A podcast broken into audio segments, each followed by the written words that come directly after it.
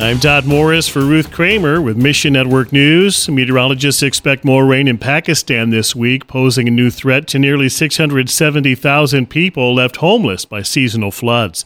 Pakistan received nearly 200% more rain than average this summer.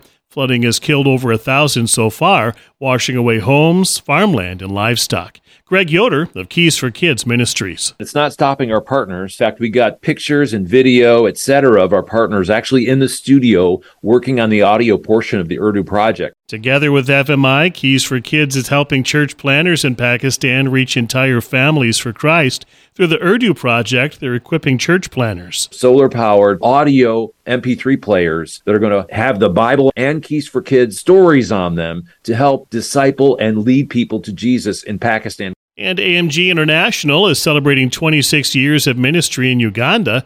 The COVID 19 pandemic prevented a large celebration last year for the 25th anniversary, but the ministry celebrated this year with about a thousand guests. Brian Dennett of AMG. And what began really as one couple's dream uh, from Uganda, a local pastor and his wife, Reuben and Florence Musimi, uh, they had just a, a deep desire to reach particularly young people with the gospel through education and then through healthcare. Today, AMG has eight child development centers in Uganda, along with two schools and a university led nursing campus.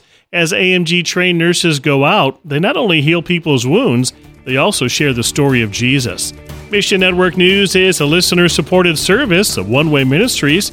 You help bring stories of the heroes of the faith and a voice for the voiceless.